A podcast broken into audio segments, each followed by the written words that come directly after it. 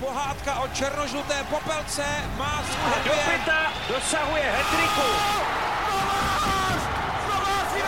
Kometa je pojď na 50 letech zpátky na obloven. si dovolil Robert Kysa. Jágr zvedá ruce k nebi. Kristianka dává gol a Plzeň má svůj titul. Pastalanista je to doma. Dobrý den. Druhá akce národního týmu v sezóně se blíží.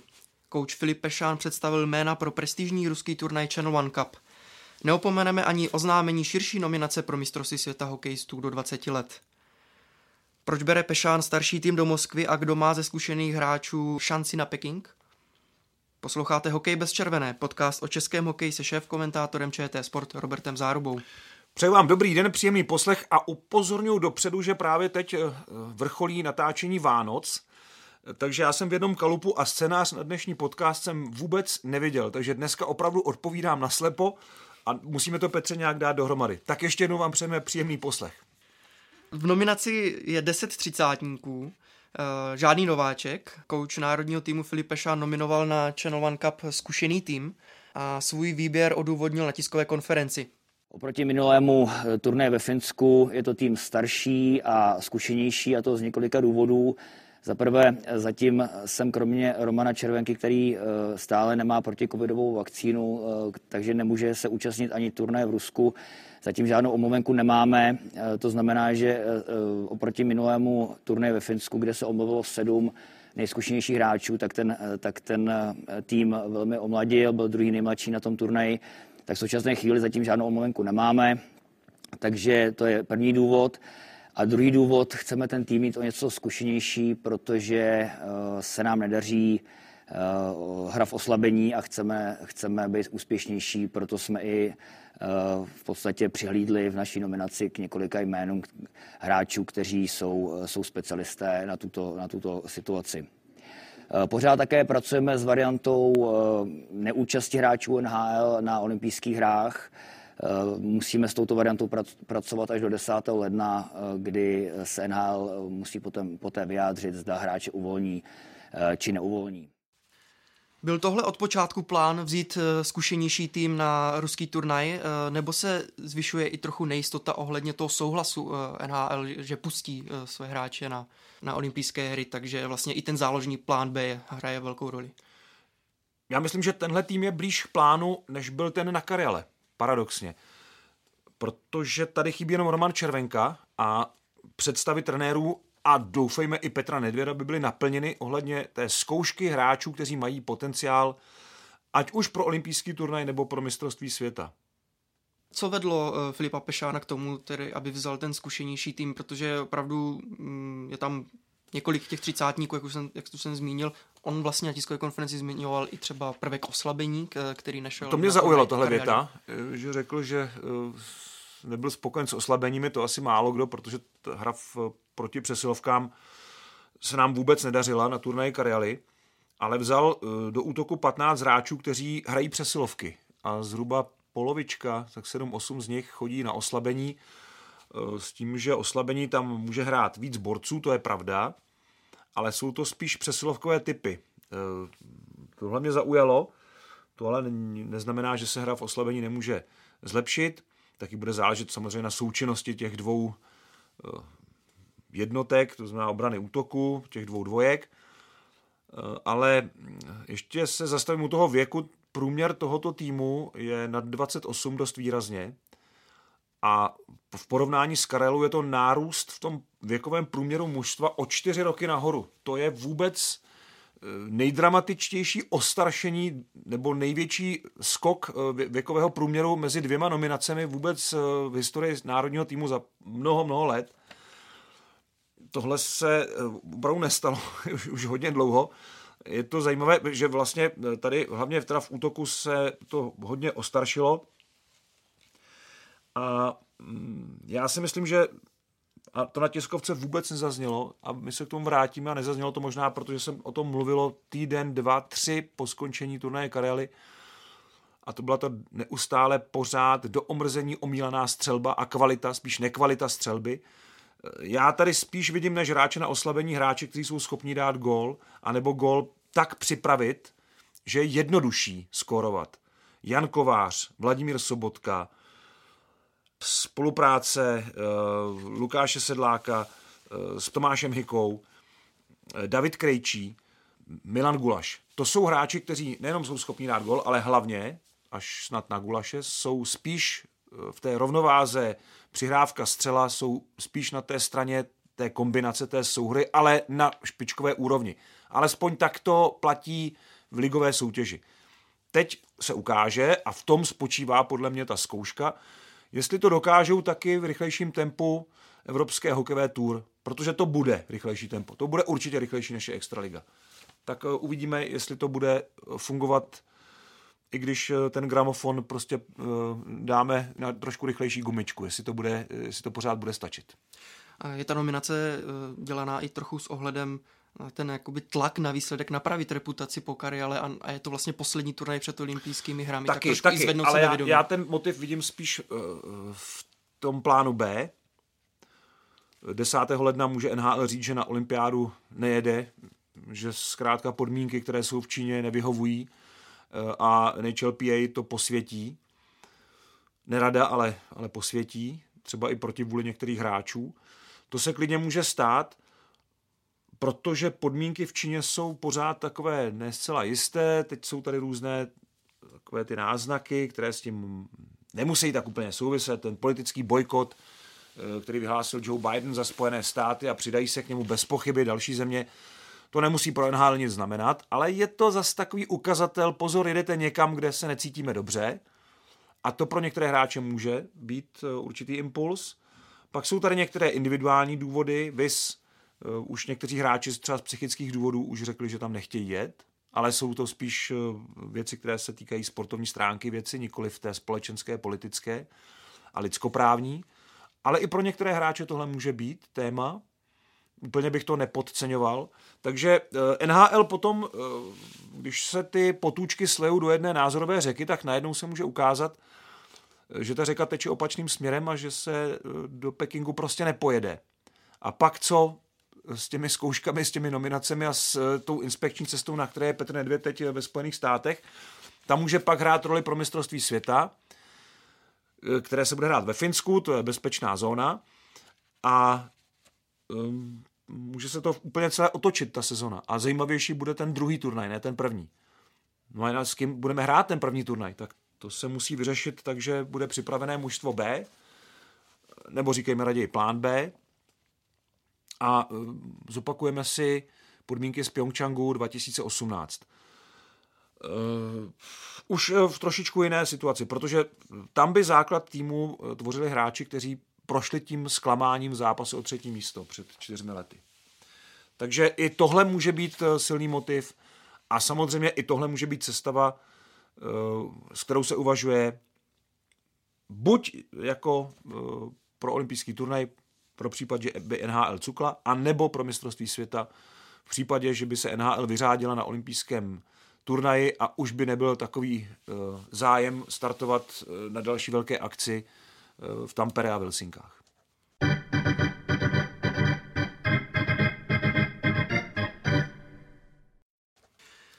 Když půjdeme postupně po postech, tak co se týče golmanů, tak do Ruska pojede Šimon Hrubec a Roman Vil. V nominaci je i Marek Mazanec, ale e, z toho, co říkal Filip Pešán, vyznělo, že Marek Mazanec možná bude mimo zápasy. Opravdu si nezachytá? Není to i škoda? Jestli to Filip Pešán takhle řekl na tiskové konferenci, tak je domluvený s těmi golmany, že to takhle bude.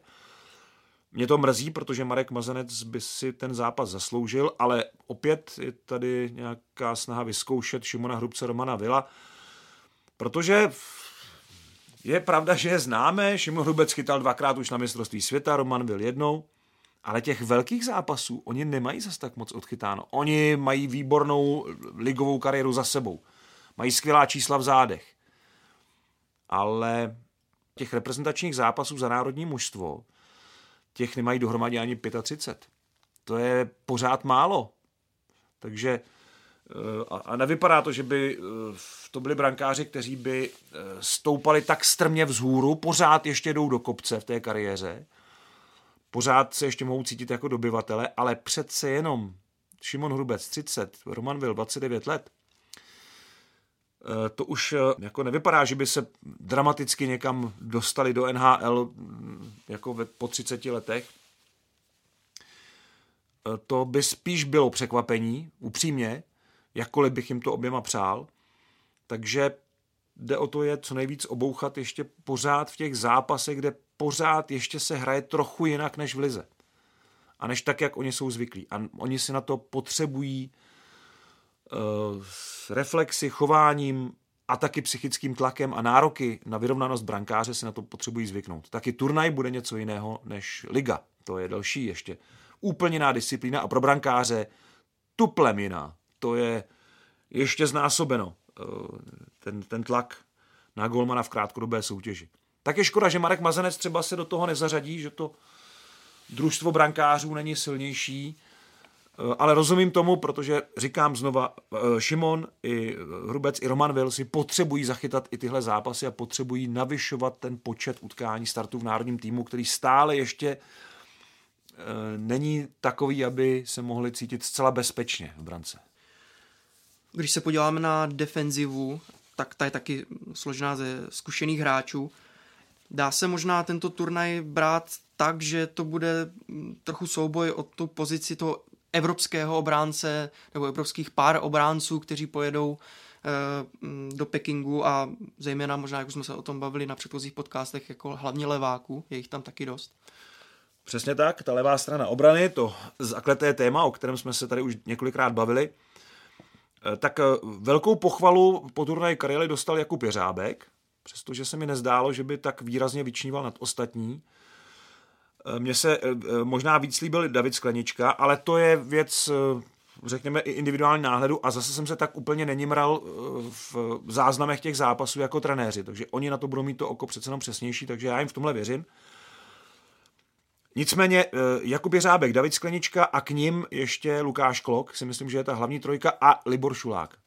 Takže 3 plus 1, dejme tomu čtyři obránci eh, jako vážní adepti. A pokud bychom eh, našli Petra Zámorského v nějaké ultra dobré formě, tak i jako pravák by se tam teoreticky mohl, mohl dostat. To si myslím, že jsou reální adepti.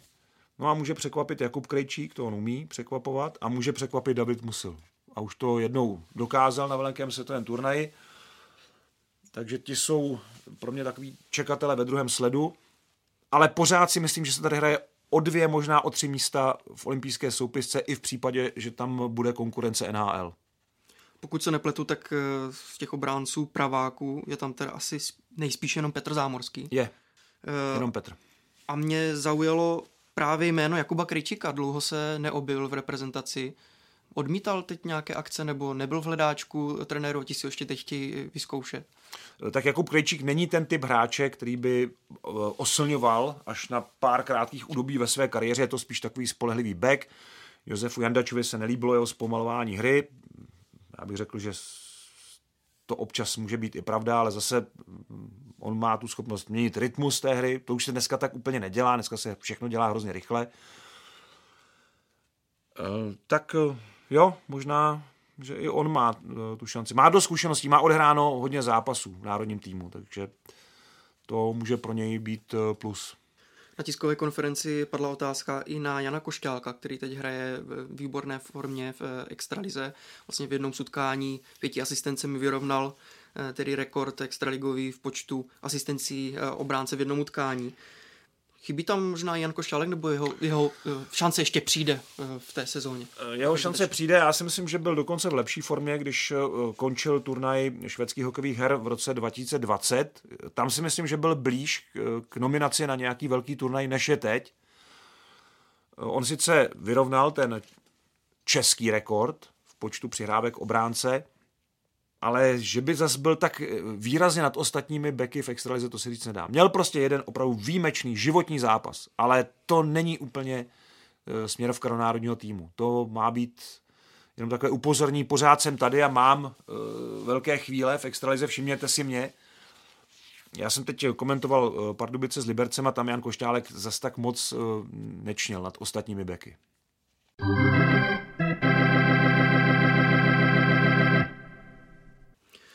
No a když se podíváme do útoku, tak eh, nejzajímavějšími jmény vlastně v celém kádru jsou uh, útočníci, kteří před sezónou ukončili angažmá v NHL, uh, tedy David Krejčí a Michal Frolík. Plány s těmito forwardy nastínil Filip Šá následovně. Zápas s Finskem eh, by měl být takový malý test eh, a malinko připomenutí eh, trošku vyšší úrovně než české nejvyšší soutěže na mezinárodní scéně, ale David jednoznačně bude patřit k důležitým, důležité části a jádru olympijské nominace. No tak právě kvůli tomu mi je Michal nominovaný na tento turnaj, abychom si vyzkoušeli, v jaké formě a v jakém stavu je a jestli herně bude na mezinárodní scénu eh, stále stačit. Proto je nominován na tento turnaj a eh, zodpoví, zodpoví i on sám otázku na to, jestli by byl případně nominován na zimní olympijské hry. Filip Pešán mluvil i o tom, že má vlastně připravenou uh, formaci pro Davida Krejčího. Tušíte, s kým by se mohl David Krejčí představit v tom prvním utkání turnaje doma s Finskem v aréně? Je docela možné, že tam bude Milan Gulaš eh, na jeho pravé straně a vlevo bych si typnul právě Michaela Frolíka, ale to je opravdu jenom odhad. Může tam být klidně Michal Řepík, eh, Teoreticky na křídle se může objevit Vladimír Sobotka, protože těch centrů je tam víc. Může tam hrát Andrej Nestrašil na křídle, on na křídle bude lepší než v centru. Tam je několik eh, úvah. Mně se líbila ta myšlenka a to si myslím, že je docela chytrý tah, že po Davidu Krejčím převezme ten post Michal Špaček, který hrál výborně, náš jednoznačně nejlepší hráč na turnaj Karialy, který udělal eh, podle mého soudu největší krok směrem k nominaci, ať už se bude skládat jakkoliv, eh, zasloužil by si i ten post 13. 14. útočníka do Pekingu, protože hrál opravdu výborně, je použitelný ve všech situacích, je kreativní, myslím, že by si dobře rozuměl a že pro něj by to byla zasloužená odměna, za to, jak hrál dobře v minulé sezóně v národním týmu. A jsem rád, že je zapomnutá ta roztržka eh, ze závěru posledního šampionátu a že Michal Špaček fungoval v národním týmu znovu tak eh, jako v té minulé pro něj vlastně vůbec první mezinárodní sezóně.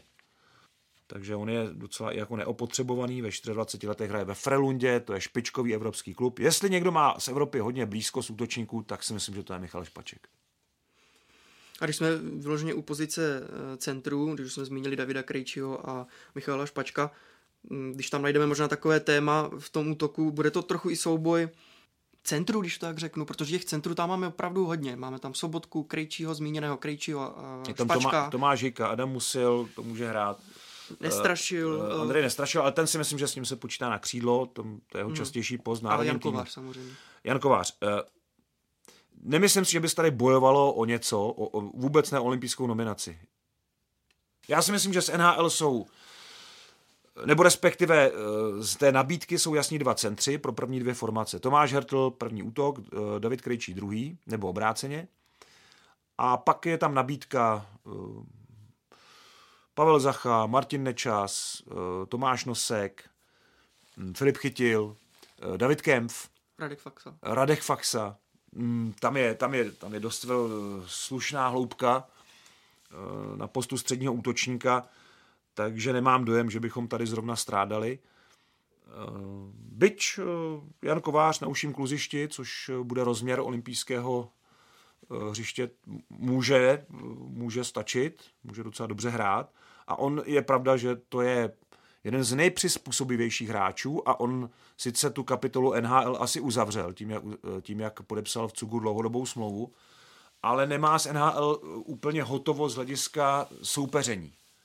Je to takový ten, takový ten uh, dopitovský odchod, nebo paterovský odchod, uh, kdy tihle hráči v minulosti, kde teda měli úplně jinou pozici a český hokej měl jinou pozici, a oni se necítili být v NHL dostatečně ohodnocení a uplatnění, tak odešli a pak to NHL spočítali vždycky při tom setkání. Hlavně Jiří Dopit a tohle uměl, že měl uh, opravdu uh, takový dost uh, rivalitní vztah k NHL. Já vám ukážu v tom zápase. Jo, vy jste mě tam úplně tak jako nedali tu šanci, nebo má, myslím si svoje o NHL a já vám to ukážu. A, a bylo to znát v těch zápasech. Už jich pak teda nebylo potom návratu tolik, ale pár jich eh, Jiří Dopita měl. A měl to vlastně stejný pocit, měl, než tam vlastně ho eh, vzali, eh, než mu tam tu šanci dopřáli. Takže já bych řekl, že Jan Kovář může vycházet z podobných pocitů a úplně bych to nezavrhoval. Ta motivace může být velice dobrá, velice zdravá.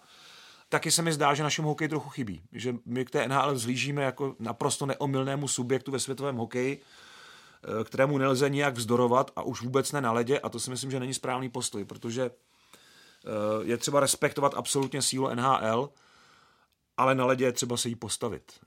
A my, mám pocit, eh, v posledních letech dost ustupujeme z toho vzdoru, který nám přinesl dost velké úspěchy. Já vím, že tam je třeba určitý deficit v kvalitě, ale to neznamená, že se tomu soupeři nemá čelit. Ještě se samozřejmě chceme zastavit i u Michaela Frolíka, který hlavně na mistrovství světa v Bratislavě eh, hrál výborně, Miloš Říha eh, na něho tenkrát velice sázel – Eh, teď, řekněme, trochu restartuje tu kariéru ve švýcarském Lausanne, eh, prošel si několika zdravotními problémy. Jak je to s ním a eh, No, to je otázka. Přesně jste to Petře řekl.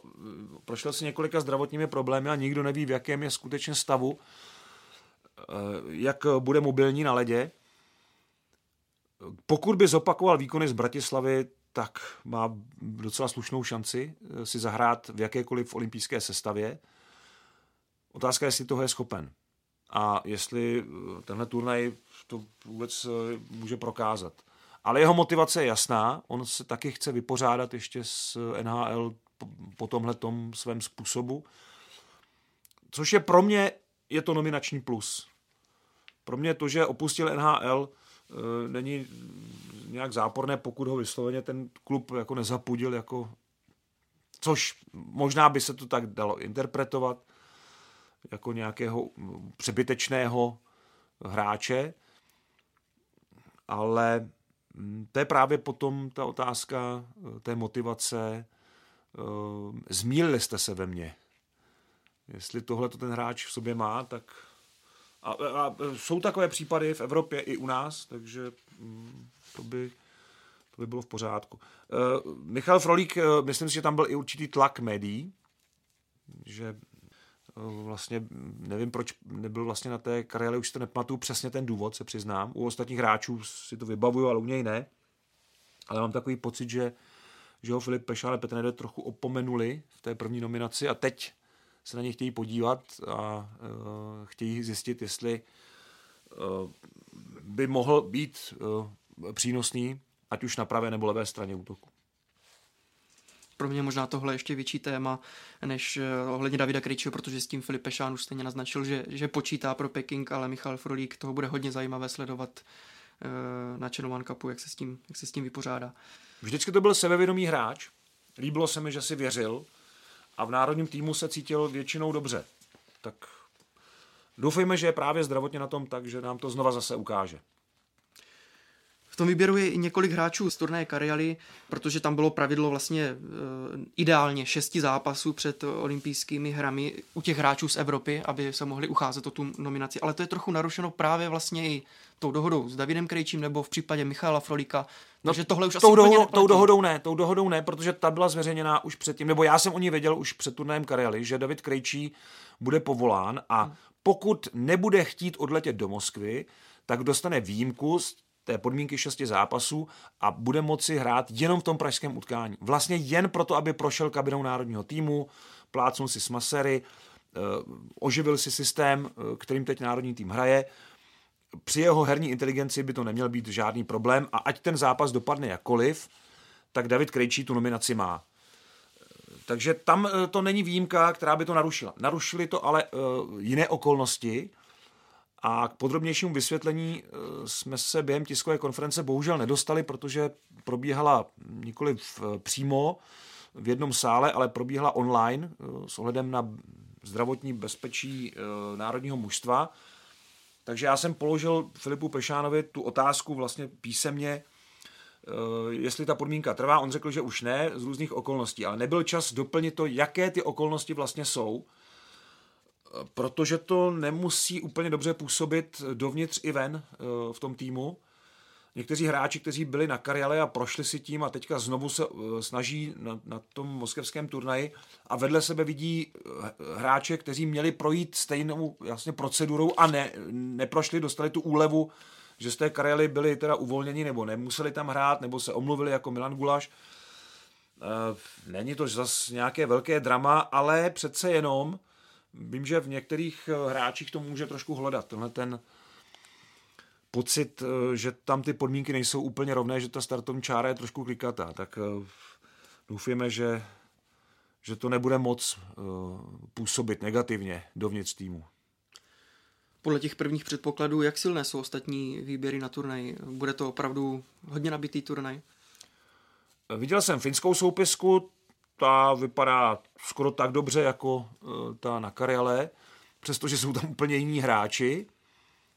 A i Finové trochu eh, hledají vlastně takový mix, ale dělají to trochu jinak než my. Oni teda řekli jedna sestava na Karjalu, úplně jiná sestava eh, do Moskvy a do Prahy. Dokonce tady hrozilo, že pokud by v Praze nebyli připuštěni diváci, že by Finové odmítli tady hrát a jeli by rovnou do Moskvy. Ten zápas by se asi odehrál v Moskvě, což eh, by bylo docela zajímavé, ale zažili jsme to v tom loňském ročníku. Eh, Finové eh, mají tolik kvalitních hráčů, že můžou povolat vlastně skutečně dva téměř rovnocené týmy z Evropy a nebude to na kvalitě vůbec znát. Neviděl jsem ještě švédskou soupisku, ani tu ruskou, ale Rusové budou doma určitě stavět na hvězdách KHL tam bude minimální šance dostat se do té olympijské nominace, pokud bude připuštěn stát hráčů NHL a u Švédech to platí ještě dvojnásob. Takže tam se bude hledat spíš nějaká perspektiva mistrovství světa.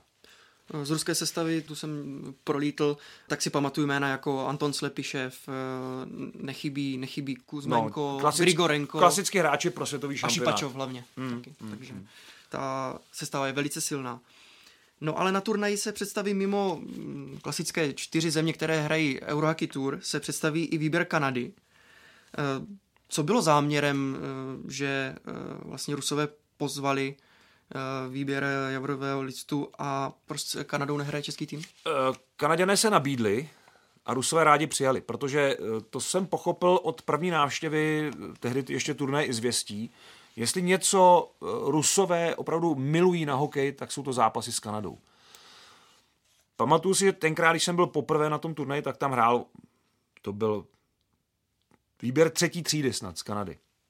Eh, ani to nebyl kompletní olympijská soupiska, takový zárodek olympijského týmu, ale byla to Kanada, takže bylo v Lužnikách. Ve starém uh, paláci, to byla malá arena, myslím, tam bylo vyprodáno, na Rusy výborná atmosféra, lidi se skvěle bavili, e, zápas e, byl hodně fyzický, takže to bylo hrozně fajn. A od té doby kdykoliv tam takovýhle náznak možnost, že by tam hrála Kanada byl, tak Rusové potom chňapli a pro ně to je opravdu jako velká atrakce od té světové série 72, je to pro ně opravdu nejvíc. Takže uh, velmi rádi přivítali tu, tu poptávku Kanady po zápasových zkušenostech, protože Hockey Kanada si musí uh, pěstovat nějaký záložní výběr zase pro případ, že by NHL uh, 10. ledna řekla, že do Pekingu nepoletí. No a uh, ten tým dostane teda dva turnaje, ten pohár prvního programu a potom Spengler Cup, Eh, paradoxně, že český tým se vyhne Javrovým listům, ale Sparta ne. Sparta začíná s Kanadou z Spenglerův pohár 26. prosince. Ten zápas vysíláme na ČT Sport, stejně jako celý Spenglerův pohár. Takže nějaké zkušenosti naši hráči s Kanadou mít budou, ale budou to Spartani. A mm, proč nehraje národní tým? Eh, no, protože přednost dostali ostatní tři účastníci Evropské hokejové tour s Kanadou chtěli hrát Švedové, s Kanadou chtěli hrát Finové a taky se musíme podívat na to, s kým chtěla hrát Kanada. O, o čem to mluví, to je nám asi bohužel jasné. Zkrátka pro Kanadu nejsme úplně dobrý test před olympijskými hrami, takže dali přednost ostatním třem soupeřům. Hmm. Jen připomínám, že zápasy z Channel Cupu eh, nabídne samozřejmě program eh, ČT Sport a e, také web čtsport.cz a e, zápasy budou i e, v HBB TV.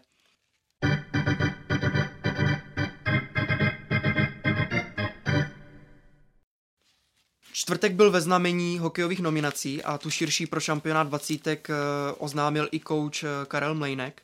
Největším překvapením je, že mezi 28 hráči chybí brankář Nick Malík z finské Kuovoli. Trenér českých juniorů situaci osvětlil. Samozřejmě, když se podíváte na nominaci, tak určitě si každý všimne jednoho velkého nominačního překvapení. A to samozřejmě je to, že v nominaci chybí Nick Malík.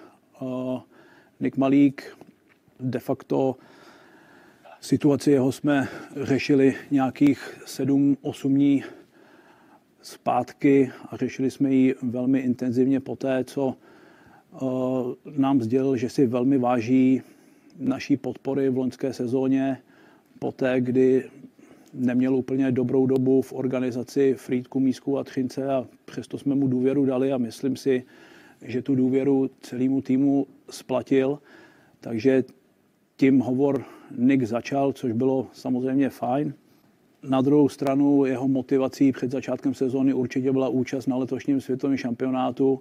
Nicméně poté, jak se vyvíjel podzim a On si vybudoval opravdu velmi dobrou pozici v Koko, v mužstvu nejvyšší finské soutěže, kde eh, velmi pravidelně chytá s vysokým procentem úspěšnosti, tak eh, se rozhodl zkrátka aktuálně se reprezentace vzdát s tím, že nechce přijít o místo, které si, které si vybudoval. Nic víc zatím není potřeba hledat. Eh, my samozřejmě jsme všemi možnými cestami chtěli jeho myšlení změnit, jeho myšlení otočit. Nicméně v neděli nám dal svoje definitivní rozhodnutí, které nezměnil. To znamená, že v nominaci chybí. Nám nezbývá nic jiného, než jeho rozhodnutí respektovat. Nenabízí se tady paralela s loňským odřeknutím Marcela Barinky, který nakonec dal e, místo šampionátu 20 přednost klubovému působení v Kolíně nad Rýnem kde se chytl a vlastně Nick Malík zvolil podobnou cestu. Stejnou. Eh, ty důvody jsou stejné. Možná byl jiný tón té komunikace, možná byl to střícnější, nevím. Každopádně Nick Malík, eh, a je to velká škoda, na mistrovství světa 20 chytat nebude. A eh, Karel Mlejnek dostal dva dotazy, tuším, během té online tiskovky jestli to není určitá nevděčnost eh, po té, co na minulém šampionátu Nick Malík dostal velkou šanci, dostal hodně minut a mm, vlastně se během toho turnaje profiloval jako jednička toho ročníku, s tím, že ale předtím neměl úplně výkonnost na světový šampionát. A přesto tu šanci dostal. Na tohle bude asi moc eh, různých názorů, většinou eh, velmi extrémních, většinou velmi krajních, od toho, nezaslouží si už nikdy nominaci do jakéhokoliv reprezentačního výběru, až po to eh, nedivte se mu, ta dvacítka tam stejně nejede pro žádný velký úspěch a bylo by to pro něj trápení. Eh, Nick Malík si vydobil výbornou pozici. V Koko má mm, skutečně skvělá čísla. On je, myslím, druhý v procentuální úspěšnosti zákroků, má třetí nejnižší průměr branek na zápas ve finské lize. Trochu to kopíruje úspěchy Lukáše Dostála ve finské lize v podobném věku. No a nechce tu pozici ztratit. Já osobně si myslím, a nechci soudit tenhle eh, střed názorový a nechci se do něj ani nějak moc angažovat. Řeknu k tomu jedinou věc, eh, protože já mám pochopení pro důvody Nika Malíka, ale mám pochopení i pro ostatní hráče, kteří by se mohli úplně stejně Eh, podívat na tenhle problém a říct, hm, já vlastně tady mám docela dobré angažmá a nechci o něj přijít, nechci ho ztratit. Kdo pak bude reprezentovat?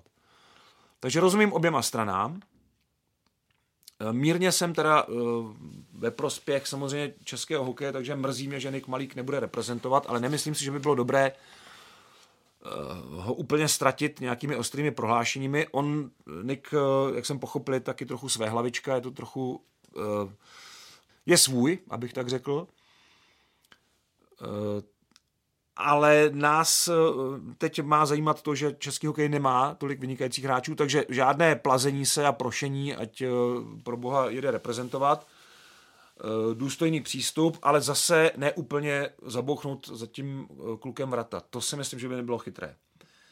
Takže když to schrnu, myslím si, že Nick Malík chytal tak dobře na podzim, že by tu pozici v klubu nestratil, ani kdyby na to mistrovství světa juniorů jel. To je můj názor. Kteří hráči dvacítky budou lídry na šampionátu v Kanadě. Obránci Stanislav Svozil a David Jiříček a v útoku Jan Mišák. Mně se líbí v posledních zápasech Sparňan Jakub Konečný. Je tam Michal Gut, Jiří Kulich v 17 letech eh, může být hodně zajímavý ve třetí, čtvrté formaci, možná i výš, protože v Karlových Varech eh, má za sebou velmi pěkný podzim. No a pořád eh, mimo svůj potenciál se mi zdají dva hráči, a to je jako Brabenec a Tomáš Chlubna při těch reprezentačních akcích. Ale mně se zdá, že tenhle tým je takový jako vyrovnaný, že nemá moc jako nějakou velkou hvězdu, když to porovnám s Finskem, tak tam jsou první dva útoky, úplně to z nich eh, srší ta, eh, ta budoucnost skvělá.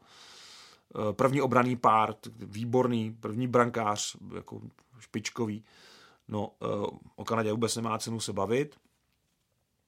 Takže mně připadá, že tenhle tým je vyrovnaný. A Karel Mlejnek připomněl to, co může fungovat proti těm papírově silnějším soupeřům, proti Finsku i Kanadě a je práce pro tým. Eh, naš, naše mužstvo si loni dokázalo, že eh, umí občas eh, senzačně překvapit. Bohužel o tom dneska musíme mluvit jako o senzaci, vítězství nad Ruskem v té základní skupině po skvělém taktickém výkonu, kterému Rusové nedokázali tak nějak odolat nebo lépe čelit, tak to je takový příklad, jak vlastně dojít k úspěchu i s horší hráčskou kvalitou a s tím, že ti kluci, přestože vědí, že nebudou tak vysoko na draftu, vědí, že se o nich tolik neuvažuje, eh, mluví se o nich jako o ztracené generaci, můžou prostě to sebevědomí ukázat a zase tu vzdorovitost. My nejsme úplní marňáci, můžeme prostě uh, se ukázat uh, a překvapit. To je motivace, na kterou Karel Mlejnek teďka musí vsadit, protože hvězdy v tom týmu opravdu nemáme. Připomínám, že ve skupině A máme, a teď budu jmenovat soupeře v tom, v tom pořadí těch zápasů, e, máme Kanadu, Německo, to jsou noční zápasy 26. 27. prosince a e, pak e, Finsko a Rakousko e, 29. a 30. prosince. Ano, nehrajeme na Silvestra letos. A co se týče té skupiny, přece se vždycky hodnotí, jestli je přijatelná nebo, nebo je těžká. Jak, jaká je síla tedy téhle skupiny? Je přijatelná, zvlášť po tom, co Němci nemohou nasadit své tři nejlepší hráče z tohoto ročníku. Tak to je velká ztráta. Německo zase není taková fabrika na talenty, aby tohle nepocítila ta dvacítka, ale na druhou stranu eh, ti kluci, kteří se usadili v NHL s německým pasem, vyšli z nějakého prostředí a to prostředí zjevně dobře prosperuje teď, na rozdíl od toho našeho a taky o sobě pořád nepochybuje, eh, nestravuje se vnitřními válkami, problémy, nedůvěrou, skepsí a takovou tou celkovou psychickou žiravinou, která eh, stravuje český hokej zevnitř a i zvenku. Eh, takže tohle bude pořád silný německý tým, protože jsou Němci, oni si budou věřit a jim úplně jedno, že tam nemají tři nejlepší hráči ročníku. Takže ta skupina nebude lehká, ale není nehratelná. Eh, máme na začátek, eh, máme Kanadu, já si myslím, že to je jediná šance, kdy máme vůbec nějakou naději proti Kanadě, ten první zápas. Kemp 20 začíná 12. prosince. Z těch 25 hráčů do pole, tak ještě tři vypadnou, takže my se samozřejmě nominaci eh, juniorů na mistrovství světa ještě budeme věnovat v dalším z podcastů.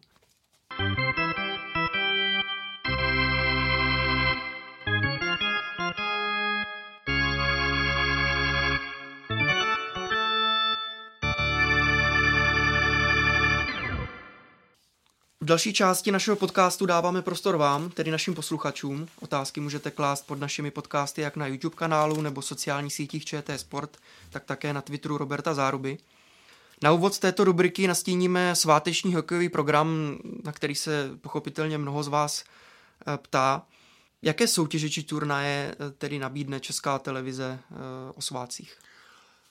Ten vánoční hokejový program, to je eh, postupné rozbalování dárků od svatého Štěpána až po 4. ledna, tedy skoro až po tři krále.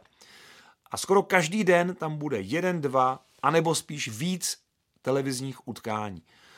A to nejlepší bude hned na ten druhý svátek Vánoční, 26. prosince, Tam můžeme na ČT Sport vysílat souvisle bully hokej živě, možná vůbec nejdelší v historii. Ještě uvidíme, jak to, jak to bude, jak dlouho to studio udržíme. Ale eh, každopádně mm, není ještě potvrzen ten jeden prostřední zápas, ale každopádně tam jsou čtyři zápasy jisté. Sparta Kanada ve Spengler Cupu, Kladno Litvínov v Extralize, eh, další zápas ze Spenglerova poháru, potom je ten otazník, to je duel 20. Rusko-Švédsko, tam ještě čekáme, na, jak nám to finančně vyjde závěru roku, protože eh, náklady na zápasy s Edmontonu a Red Deer jsou No, jsou ještě vyšší než loni, jsou uh, násobně vyšší než předloni, před pěti lety a tak dál, takže s tím pevným rozpočtem, který máme, to nejde prostě natahovat do nekonečna. Takže tam ještě čekáme na rozuzlení, ale pokud by se tam vešel finančně i zápas Rusko-Švédsko, tak to je čtvrté utkání v řadě a pak na to naváže Česko-Kanada, to vysíláme určitě v jednu hodinu v noci. Pět zápasů v řadě, nebo čtyři, uvidíme to nepamatuju v hokej živě, takovou nálož. A jsem zvědav, jestli nějaký divák to opravdu zapne odpoledne a odejde od toho v půl čtvrté ráno. A podobné dny jsou eh, už ne tak výživné, ale pořád dost vydatné, protože stále kombinujeme Bully, to znamená Extraligu, Spenglerův pohár, z kterého vynecháváme z té nabídky snad jenom jeden zápas ve skupině, jinak vysíláme úplně všechno. A z dvacítek dáváme všechny zápasy eh, českého juniorského týmu. A k tomu Rusko-Švédsko bychom chtěli ještě jeden zápas v tom rozumném čase, kdy, kdy to uvidí hodně diváků v 9 hodin, protože ty noční zápasy, které jsou možná atraktivnější eh, než ten duel, tuším Slovensko-Švédsko, je to možné, tak eh, možná tam je, i když pozor, slovenská 20 bude hodně zajímavá, takže on ten zápas bude atraktivní. Ale třeba by diváci chtěli vidět eh, víc zámořského hokeje, Jenomže to je většinou v těch časech, které jsou prostě neproduktivní a e, vysílat hokej po půlnoci a platit za něj ty sumy, e, které jsou v ceníku. No, na to opravdu asi nemáme, to si musíme přiznat. Takže uvidíme, jak, jak to vyjde finančně, ale ještě, aby diváci se, už to vidím, budou psát, jak to, že teda Spengler Cup na to máte a na dvacítky nemáte. No jo, ale to jsou úplně, ale úplně jiné cifry a v řádech, přátelé. Takže eh, to je asi tak, že Spengler Cup je, jsou náklady nula téměř a tady jdeme v nákladech do vysokých statisíců, takže jenom abyste měli nějakou hrubou představu.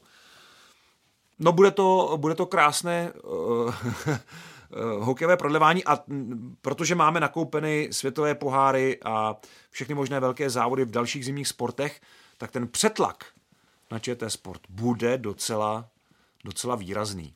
Takže diváci se eh, budou bavit nejenom hokejem, ale i celkově zimní atmosférou živého sportu na našem, na našem kanále. Ještě co se týká juniorského šampionátu, když tak mě opravte, tak v té další fázi jedno čtvrtfinále navíc, kromě českého, jedno to uvidíme, a jedno to uvidíme, finále. To uvidíme ještě. Tam bude moc záležet na úspěchu český, českého týmu, jestli se dostane a pak uvidíme taky, kdy bude hrát. Tam, ne, tam nemůžu vůbec nic slíbit. My máme samozřejmě nějaký plán, i jsme nějaký plán uh, zveřejnili, ale eh, ten se může měnit uh, v závislosti na to, v jaké pozici český tým skončí v základní skupině. A ještě jeden uh, dotaz na Spartu. Podle teď nedávno, před pár dny, vyšla zpráva, že by mohla být ohrožena její účast na Spenglerově poháru skrz uh, protikovidová nařízení uh, ve Švýcarsku, že by musela vlastně Sparta, ček, že by čekala desetidenní, desetidenní karanténa. karanténa. Tohle nebezpečí tam bylo, ale... Je to zažehnáno? Já nevím, jestli úplně, ale máme informaci, že uh, tohle snad uh, bylo, uh, bylo výjimkou spraveno, takže Sparta může bez obav odjet na Spenglerův pohár a pokusit se tam o nějaký lepší výsledek než minule. Radek Šťastný přichází s takovým, řekněme, hypotetickým dotazem, pokud se národnímu týmu ani jeden z velkých turnajů v sezóně nepovede a trenér Filip Pešán případně rezignuje, mohl by ho nahradit Václav Varadě? Hmm, těžko říct. Alois Adamček rezignoval po olympijském turnaji v Soči 2014. Nečekaně. Byl teda pod palbou kritiky. Pikantní na tom je, že ho kritizovali stejní lidé, kteří mu teď dávají prostor. Velice tvrdě a až jako nesmyslně. No a uh, jiný takový případ si nepamatuju. Luděk Bukač rezignoval po únorovém turnaji po švédských hrách v roce 97, takže taky uprostřed sezóny, ale ostatní trenéři dokončili uh, ročník. A i když třeba um, chtěli pokračovat, jako Vladimír Ružička po mistrovství světa v Praze 2015, tak uh, sice uh, k tomu nedošlo, ale bylo to po ukončené sezóně. Uh, takže bych na tuhle otázku odpověděl, že u nás je velmi neobvyklé odcházet v rozehraném ročníku, ale jsou takové případy, byť jsou to spíš výjimky. A Václav Radě by samozřejmě byl dobrý, dobrý kandidát, abych odpověděl do detailu. A na našem YouTube kanálu ještě zazněl dotaz, proč se na hokejové mistrovství světa hraje hymna pouze vítězného týmu po utkání, protože například ve fotbale se hrají hymny obou zemí a před zápasem. Eh, je to asi 8 nebo 9 let, kdy se na mistrovství světa eh, ze stejného popudu hrály hymny před začátkem zápasu a já mám rád eh, ty tradiční rituály a tohle bylo něco hodně cizorodého, hodně nezvyklého. Bylo to na popud zemí, které právě si nemohly svou hymnu poslechnout během šampionátu, protože nevyhráli třeba ani jeden zápas. Eh, mně se líbí eh, ta podsta vítězům. Na počest vítězů se hraje eh, hymna. Na olympijském turnaji to neplatí, tam se hymny nehrajou ani před, ani po, podle protokolu, který umožňuje hrát hymnu pouze po medailovém ceremoniálu. Ale u mezistátních zápasů se hraje hymna před, ale na mistrovství světa se hraje hymna po. Takže tenhle rituál světového šampionátu se mi líbí a e, ten ústupek od něj směrem k té fotbalové tradici e, zaplať pámbu rychle skončil. Takže kdo chce slyšet hymnu před začátkem utkání, ať se dívá na přáteláky a na Evropskou hokejovou tour. A kdo chce mít ten tradiční postup a poslechnout si jenom hymnu vítězů, tak pro toho jsou zápasy mistrovství světa.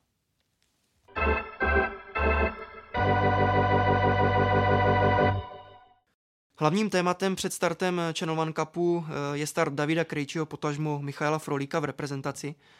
Eh, v závěrečné rubrice vám představíme top 5 eh, návratů hráčů z NHL a jejich následný přínos pro český hokej. Tak jak jsem předesílal na začátku dneska, tak Uh, opravdu jsem v takovém kalupu, že jsem si to tady jenom tak rychle načrtl těsně před začátkem našeho podcastu. Takže nevím, jestli to pořadí mám úplně tak, jak bych ho seřadil, pokud bych měl víc času, ale na pátém místě Jaromír Jágr, výluka NHL 2004-5, já myslím, že se pak ještě vrátil. A tam zpátky měl tu výluku potom ještě znova nakladně, ale když bych teda bral ten návrat a přínos, byť ten návrat byl dočasný, tak tohle byl jeden z těch nejsilnějších. A možná ještě výraznější, než byla ta první výluka, kdy se nepsalo nic o nějaké Jagermány, ale v podstatě to byl vůbec nejsilnější atak hráče, který se vrátil na nějaký čas do materského klubu, eh, tak Jaromír Jágr v těch výlukových sezonách NHL a nejvíc teda v té sezóně 2004-5 eh, to, to byl skvělý přínos nejenom pro Kladno, nejenom pro Extraligu, ale i pro český hokej. Pak už tu mám teda definitivní návraty z NHL domů. Petr Čajánek, který po tom návratu vybojoval se Zlínem titul v roce 2014 a uh, už nebyl tak e, platný v národním týmu, ale v klubu uh, to byl podle mě klíčový tah, který vedl k tomuhle poslednímu velkému úspěchu z Línských Beranů. Uh, Tomáš Plekanec, návrat z NHL, um, já myslím v pravou chvíli, ale pořád ještě v situaci, kdy je eh, Tomáš hodně platný kladenským rytířům a bez něj eh, by Kladno ne, že nepostoupilo, ale ani by se nemělo šanci udržet. Eh, pak je tu Petr Nedvěd, který se vrátil z NHL, pomáhal Liberci. Titul s Bílými tygry neuhrál, ale začal tu éru, kdy se o titul začalo opravdu vážně bojovat a nakonec to vyústilo v roce 2016 k tomu vítězství ve finále nad Spartou.